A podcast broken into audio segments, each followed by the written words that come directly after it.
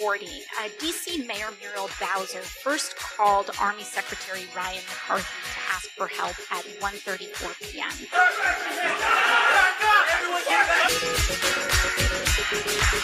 It looks now like the Capitol the Police. Yeah, Pete, let me break away from you a second because things are happening very quickly.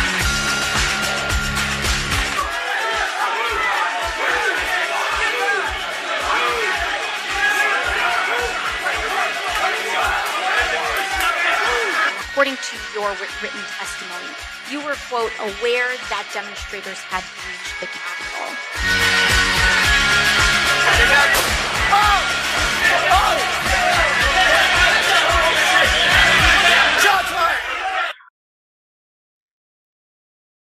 Welcome to Democracy Under Fire, a show that examines the causes of the collapse of democracy in America and around the globe, and asks what we must do to save democracy.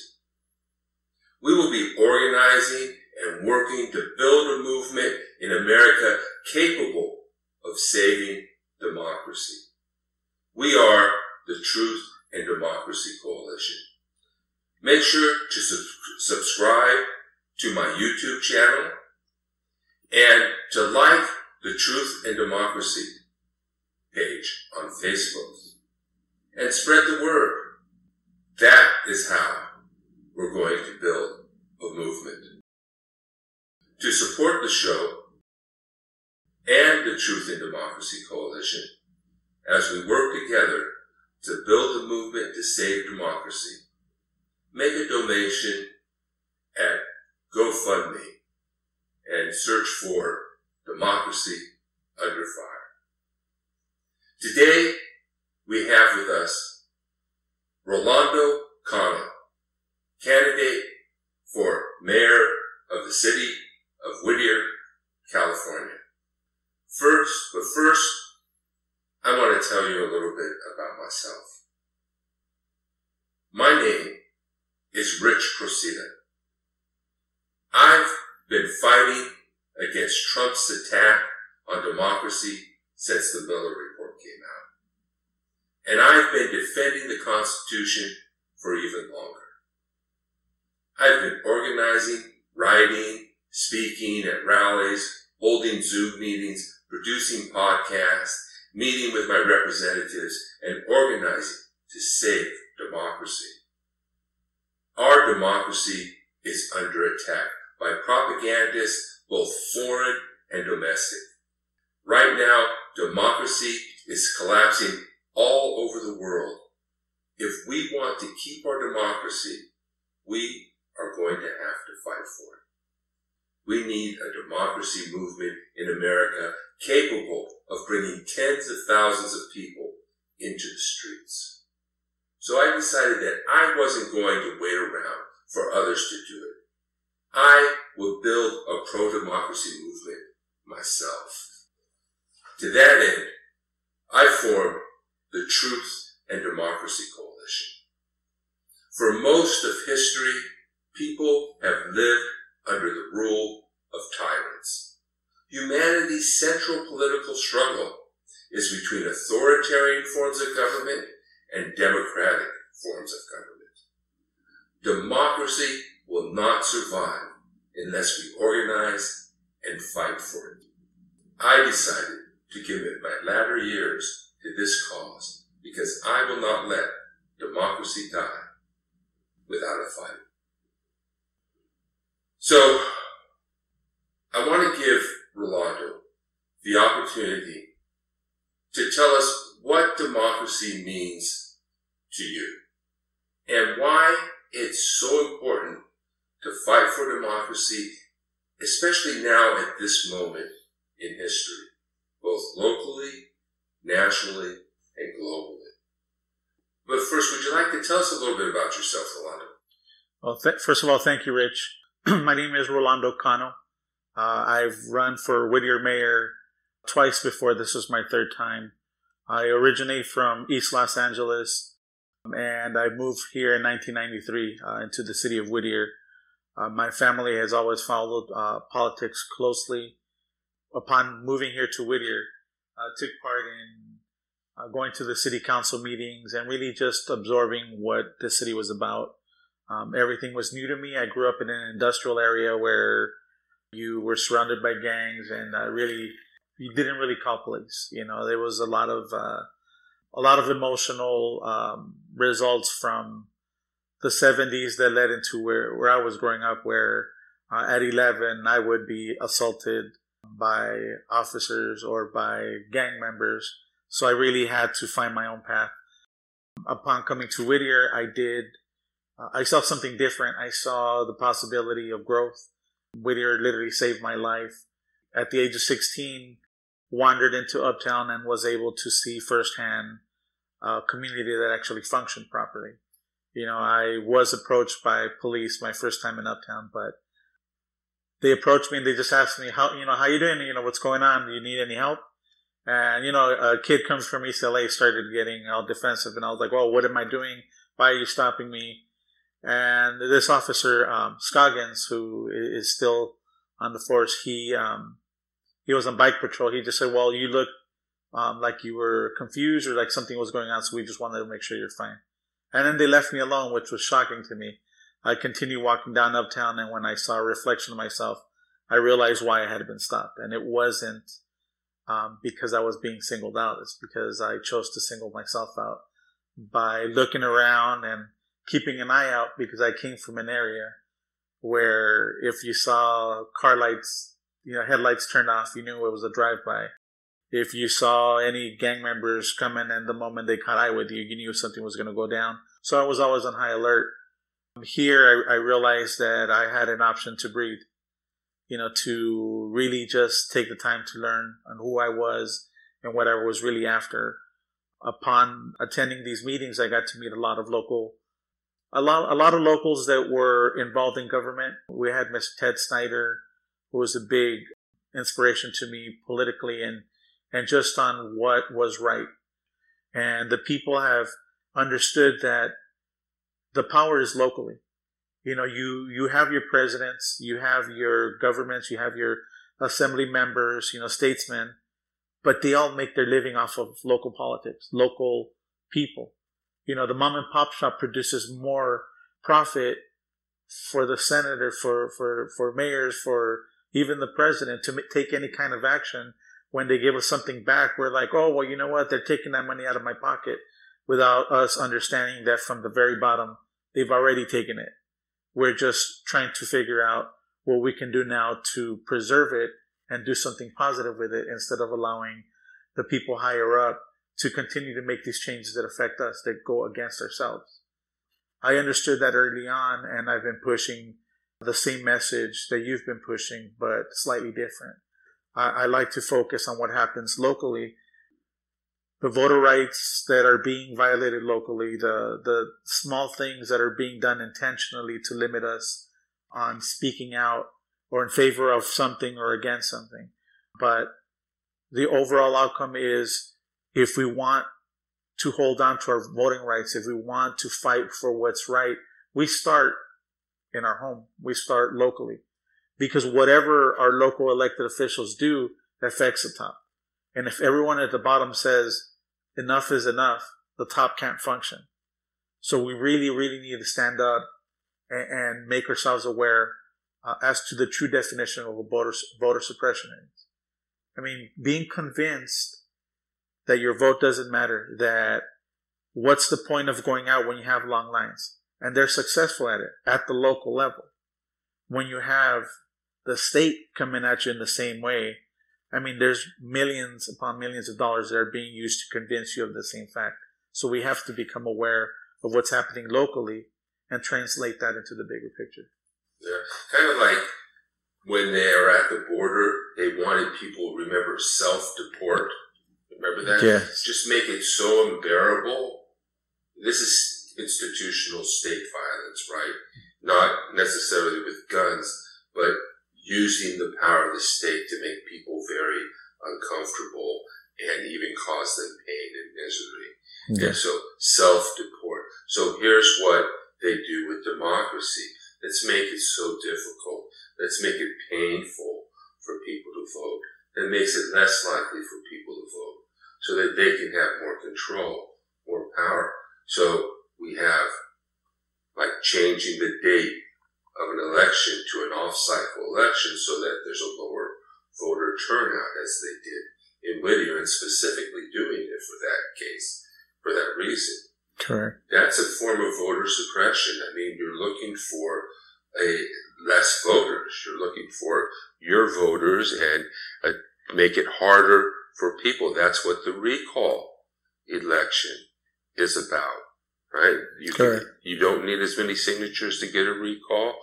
You get the recall, you got another shot, shot at trying to overturn the will of the broader public, which have voted the candidate into office. And Governor Newsom hasn't done anything wrong.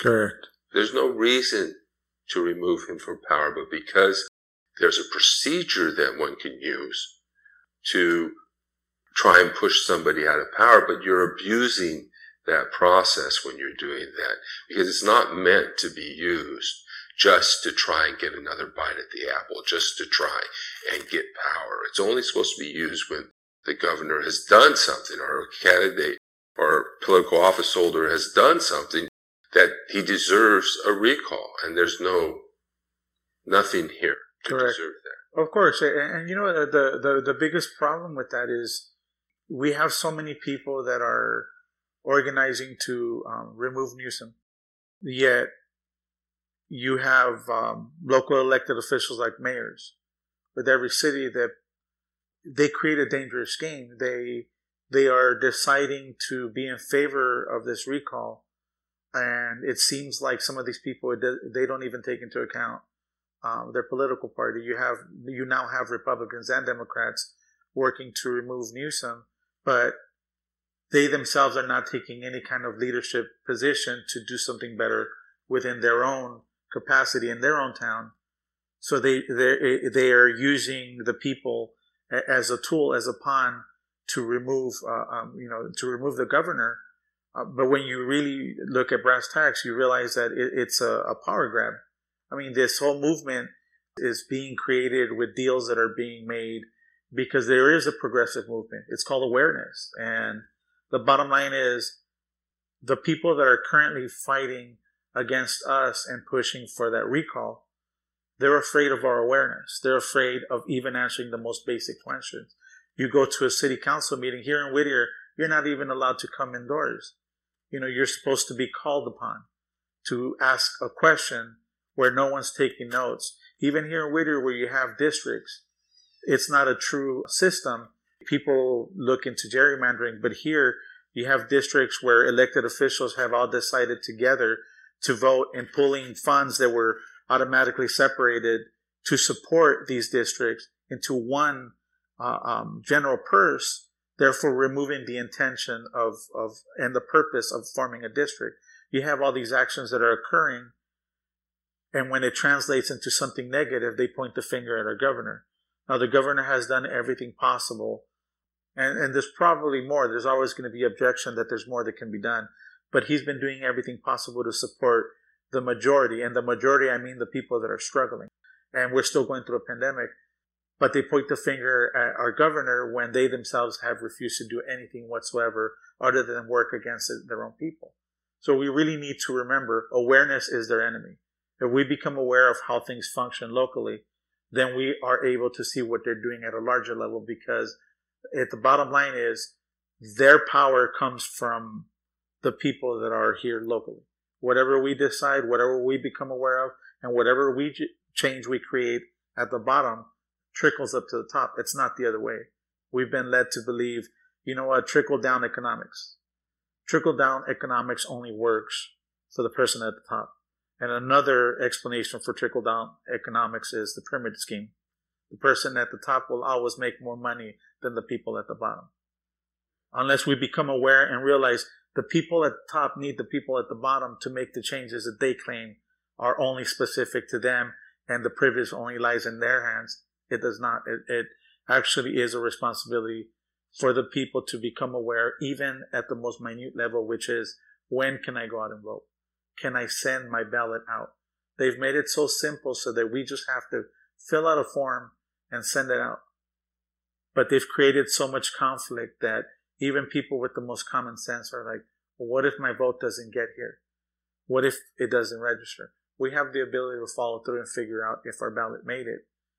But we're so bombarded with all these ads on recalling the governor, or we have people that are fighting, that are standing out and risking their positions to bring awareness to the people, knowing that they have nothing left if all this passes.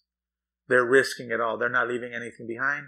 The rest of these other people that are funding this drive to recall the governor and to create all these other changes that would make it more difficult for us to to voice our opinion through our ballot.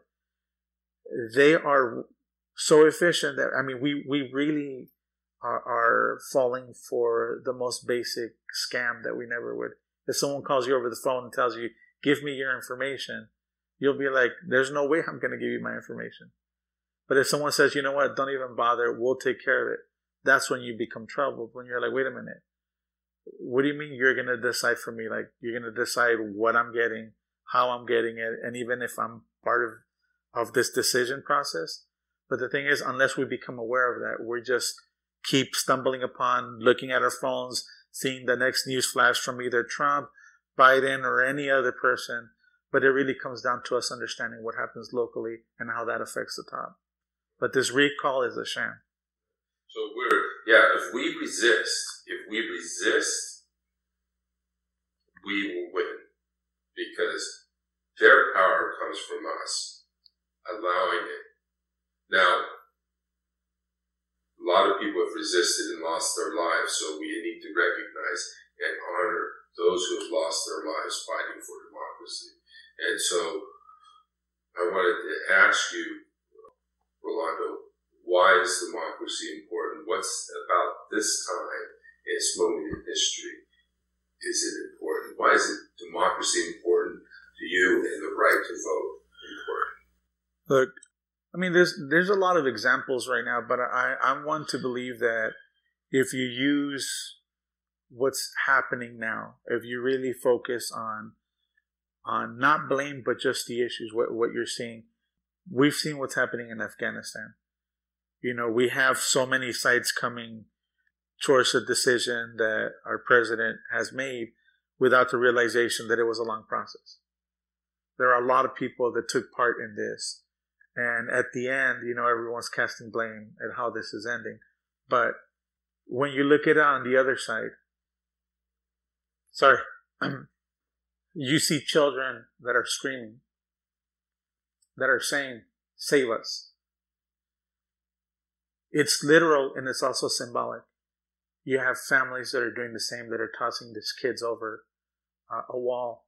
And it's not the first time we've seen it. We've seen it in Mexico. We've seen it in many different countries you have these people that are seeing that light dim and that they know that the moment this new entity, this, this oppressive government comes in, little to no hope will be left for their children, especially their daughters. Here in the United States, we need to understand that it is so critical to to learn and understand that this can happen to us. Imagine that that happens here in the United States. We would be the ones tossing our kids over to Mexico, to Canada, sending them on boats back to Cuba if that kind of government took over here. That is democracy. That is inspiration. When we realize that other governments are going through it and they've been going through it, we're at the point where we can no longer just stand by and, and see things as not as big of a deal. But the bottom line is that here we have a unique opportunity to to speak up and say what's happening in Afghanistan, what's happening in Cuba, what's happened in El Salvador, in, in Mexico. And we ask ourselves, why does everyone want to come in? Why do they want to take what we have? It's because it matters. When we reach a point where we're tossing our kids over the border in the opposite direction, it's too late. We see many political um, activists not from the past, but now that are children. Half of them, we don't even know their name. They speak once or twice, but they're carrying that message to try to create change. We need to remember that there's still a population um, that experience what was and what is, and we should remember why we fought hard to be the United States that we we were once. Even now, that light that's fading away in Afghanistan for the hope of democracy, of having the ability to speak up and defend your own. You know, that's us. That light that's dimming is our light that's dimming in their eyes. So we have to realize that this voter suppression that's occurring, whether it be minute or major, that is our light that continues to extinguish here within the United States. And unless we realize the sacrifice that people have made, all these kids that have died on the streets. Where I grew up, I lost a large majority of my friends. By the time I was 16, I was stabbed on three different occasions. Shot at, never a gang member, beat up by officers, beat up by, you know, gang members, fighting back. I fought tooth and nail to get to where I'm at today, which is believing that there's something better if we don't fight for what we know and what we believe is better, regardless of what side you're on, there'll be nothing left, and we will eventually see ourselves putting our kids over the the border on the opposite end. We need to fight for our rights because they're they're using our money. People will say, "Well, you know what? I don't want to pay for that. We're taking care of them, this and that, the liberals, the Republicans." I mean, it goes back and forth. But in the end, we're fighting for something that's already been taken away.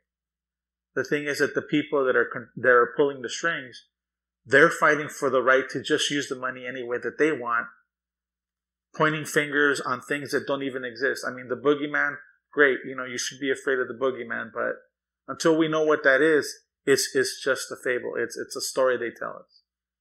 We have to understand our position and we have to realize that light that's extinguishing in Afghanistan for those people is our light and we have to keep it burning bright here so that we could go back and inspire the rest of the world. We have to keep the beacon of democracy lit in America, not only for the sake of Americans and our democracy and our way of life and our freedoms and our civil and human rights, but for the sake of democracy around the world. Because we have not been a friend to democracy, the United States, even though we've people want to say, oh, we've tried to help democ- promote democracy around the world. Truth is, no, we've been an enemy to democracy in many parts of the country. So it's not true that we've tried in any Correct. significant way to establish democracies. And now Afghanistan is a huge failure, huge failure. But so was Egypt. We lost Egypt. Correct and so was the Arab Spring. And so one of the things that I've been looking at as the causes of this is the widespread dissemination of disinformation, not just by national sources, but by international sources. And so we get all this, these boogeymans you're talking about, and they want to divide us. And it's happening all coming down from the top. And it's not just from the media. I mean, there's a lot of sources from it. So people are being set against each other, American against American. And we need to see past that. We need to see that, that fellow Americans, no matter their race or religion, they are fellow Americans and we need to treat them as such. And even foreigners. You know, the Bible says, welcome the foreigner treat the stranger, your neighbor, as yourself. And, sure. and so this is what we need to do, of course. And so do you have any idea? It could be as simple as them creating the ability to create the election, make it a national holiday. Mm-hmm. You know, the 5th of July. Why not? Right. You know, it's Cinco de Mayo. Hey, let's go get drinks afterwards. Whatever you want to do, align it with something else. Right. You create that, you have a larger turnout. But is that the intention? Of course not. You see it locally. You have uh, our, our Whittier Mayor Vinatieri and four, uh, three other members of the council that You have uh, Kathy Warner, Fernando Dutra.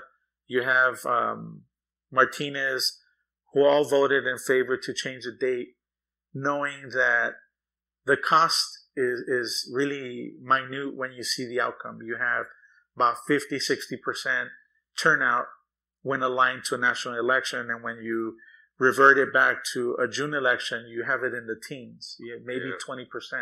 I mean, that, that is an intention uh, uh, of our local government, and you see that at a higher level. But in the end, that's the corporate model. Failure works for them. The rest of us are now speaking up saying, we demand more than failure. We're going to need to fight, right? We're going to need to build a movement to save democracy. That's, we're going to need to be able to reach out to the middle of the country. And that's part of what this show is about, is to be able to reach out fellow Americans. We cannot rely on any other, anybody else or any other group to defend democracy, defend the Constitution, stand up for the American way of life. We can't depend on other people to do that for us. And we're going to need to stop allowing our government to overthrow democracies or undermine democracies, even allying with dictators. I mean, I know they're between a rock and a hard place, mm-hmm. but we need to actually encourage democracy and rather than corporate interest or profits right. or our interest, even purely, we should seek the common good. What do you think we need to do? You know, with these these past few years of elections, we've been indoctrinated to believe that any change that's minute is is obviously someone that's an enemy to you. Doesn't matter what they think or say, even if if if you have the same belief, if there's some difference, we're led to believe that right there, you should become suspect of that person. We we are literally indoctrinated into believing that the boogeyman is right outside our door. And to some degree, he is. But we can't just assume that everyone we see is the boogeyman. We have to assume that there are people that are like us that are going to engage us and just have a basic conversation, a reintroduction to your neighbor. You do something like that, create a movement and say, let's reintroduce ourselves. You go to a nice area, you know, people have worked hard, but an area that doesn't struggle with uh, uh, basic struggles that everyone else does. People that are well off, you know, have the super yacht, have all that. What do they have? Community. They'll go to a country club where they interact, they're eating together, they're playing together, they're speaking together. They've been doing it. It's been working for them. We used to do this. We have Rotary clubs. We have all these clubs that have created programs for the community, for our kids. Wherever your kids are, the adults go. We all share something. When we share the same experience, we fight for the same thing. What we need to do is reintroduce ourselves, create a movement where you get to know your neighbor again. Then create a movement where you go out and get to introduce yourselves to the business owners. It doesn't matter if they're from India, from Afghanistan, from Mexico, from Russia, from wherever they are that's a person that's moving forward trying to do something in their community and when you build that relationship you always get that how you doing rich? Hey good to see you rich. I mean look at cheers where everybody knows your name. We create that kind of environment and it would be difficult for someone to come get in here and say look at them they're different. You better be careful. They're after your money. That person they must be illegal. That person they must be working off of the system. You know what? Whether that be true or not, if it's not affecting my life, if I'm able to move forward and they create value to my life, to my community, why not? What does that matter to me? What should matter to me more is what's happening around me, how we can reintroduce ourselves, how we can get to know each other. Because once you create these links, these bonds, I'll be damned if anyone's going to come and tell you, hey, Rolando, man, that guy is a piece of work, this and that.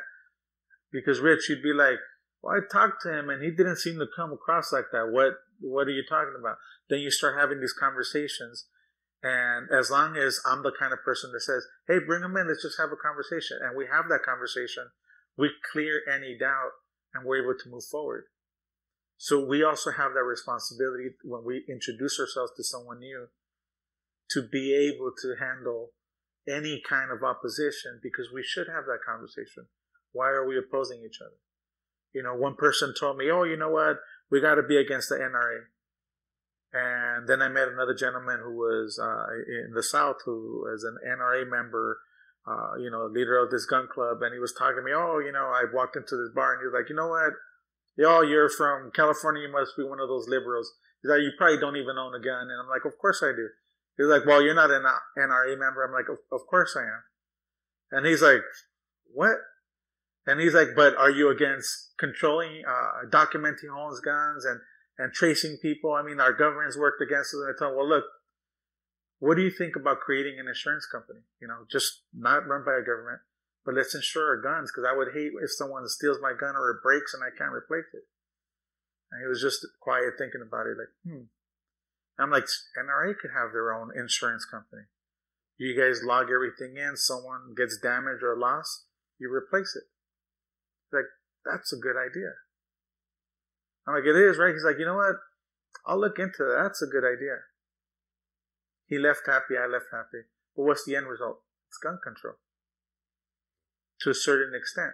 It's how you look at things. It's how you speak to people. When someone comes into your door and you don't know them, you don't know what you're going to expect. But you at least open that door. You're having this conversation. So we need to be ready to meet these people. And we also have to be accepting of any differences. But in the end, it's reaching out and getting to know each other again. Because there's no way in hell that someone that you've never seen, that's an assembly member, that's a polit- uh, politician, that's higher up, that doesn't even bother coming into our area, there's no way you're going to believe them or the people you live around as long as you get out there and get to know them. Right now, we don't have that, and we need to work on that because we are losing um, our ability to differentiate between a friend and an enemy. And we really need to realign that. I, I think some of the things that we, this propaganda has put us with extremists, right? Like the person you meet, all of a sudden they think because you're liberal or from California that you have all these extremist points of view. Yeah. And so we're in a battle amongst the extremists. And most people are not that. You know, I remember Cheers, and I never liked Cheers because it was just insulting. Right. Just insulting people. But it brings me to the point of, you know, we have a problem with narcissism and people not growing, being grown up. And we need to truly learn to listen to one another. Not just think, oh, what am I going to say next? Well, how am I going to respond? What's my counter argument going to be? I mean, I do that too. But what we need to is stop and truly listen to what the other person is saying and not jump to conclusions about what they're saying just because they may say one thing that triggers us. And that's really what this is about. We're being triggered. They're pushing our buttons. They're doing it to raise money. They're doing it to gain power. They're doing it to win elections. But it's pushing our buttons and we need to be more discerning about the information that we consume. I agree with you, Rich. I agree with you 100%. Thank you, Rolando. So Vote no on the recall. This, this expensive and unnecessary election is an abuse of the recall process. It's a power grab by MAGA thugs and COVID deniers. Also, go to represent.us.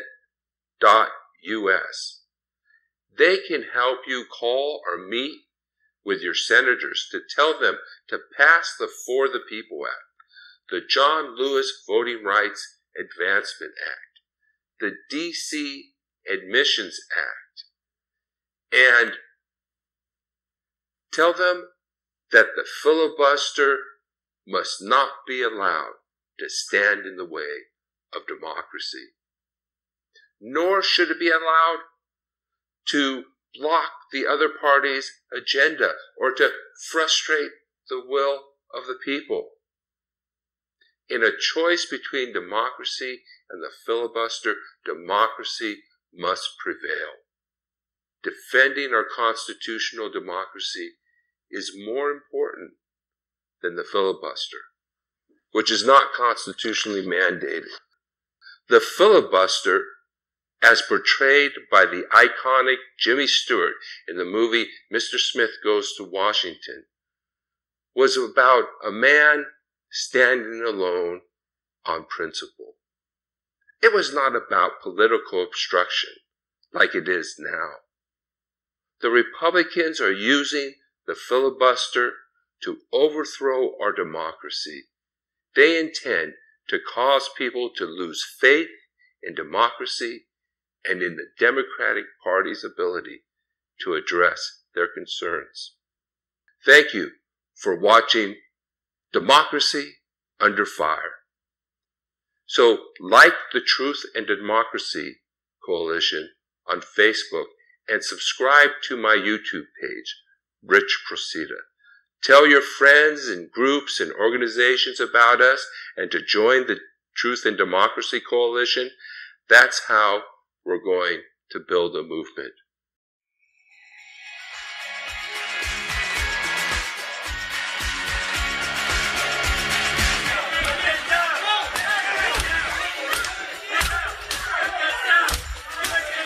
According to public reporting, uh, DC Mayor Muriel Bowser first called Army Secretary Ryan McCarthy to ask for help at 1:34 p.m.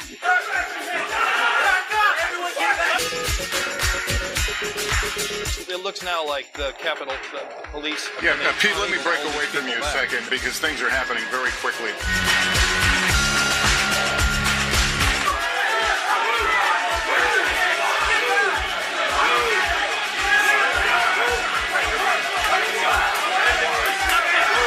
According to your written testimony, you were, quote, aware that demonstrators had.